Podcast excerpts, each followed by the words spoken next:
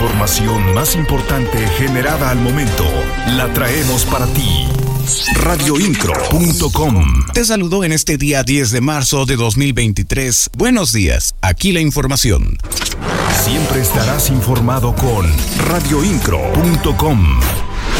El titular de la Secretaría de Desarrollo Sustentable, Marco del Prete, se reunió con el ministro consejero para Diplomacia Pública de la Embajada de Estados Unidos en México, Silvio González, con quien abordó el tema de la generación de nuevas oportunidades de colaboración en temas ambientales y de desarrollo económico. En el encuentro, el secretario presentó los programas con los que cuenta CEDESU referente al impulso a la economía, a las y los empresarios, el emprendimiento y cuidado de los recursos naturales. Estuvo acompañado por el director de Desarrollo Empresarial, Mauricio Cárdenas Palacios, y la especialista en diplomacia pública de la Embajada, Mónica Sarviento. Las noticias de Querétaro están en radioincro.com.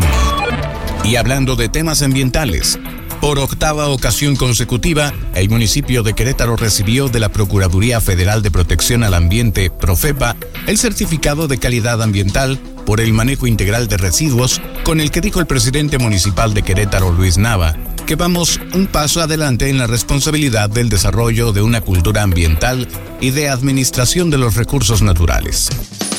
Radioincro.com, el medio en que puedes confiar.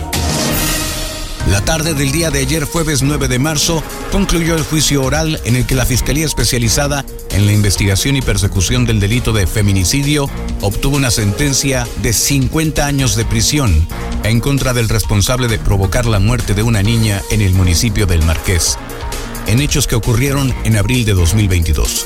A menos de un año de ocurrido este acontecimiento, y después de cuatro días de audiencia de juicio oral, se obtuvo del juez de la causa la sentencia histórica y de la pena máxima de 50 años de prisión por el delito de feminicidio. Se esclareció el hecho delictivo, se demostró más allá de toda duda razonable la participación del sentenciado por el feminicidio de esta niña radioincro.com. El Instituto Fonacot eliminó el cobro de la comisión del 2% por apertura para las mujeres trabajadoras que solicitan el crédito Mujer en efectivo para disminuir la brecha de género y fomentar la inclusión financiera de las femeninas mediante mecanismos de financiamiento en mejores condiciones. La directora del Instituto Fonacot, Elsa María García Carrillo, explicó que esta es una medida definitiva que aprobó a nivel nacional el Consejo Directivo. Actualidad informativa.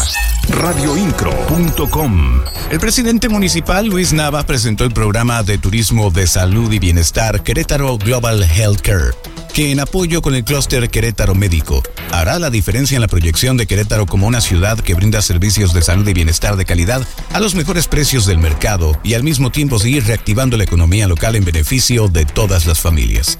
Con ello, en Querétaro se promueve la atracción del turismo médico.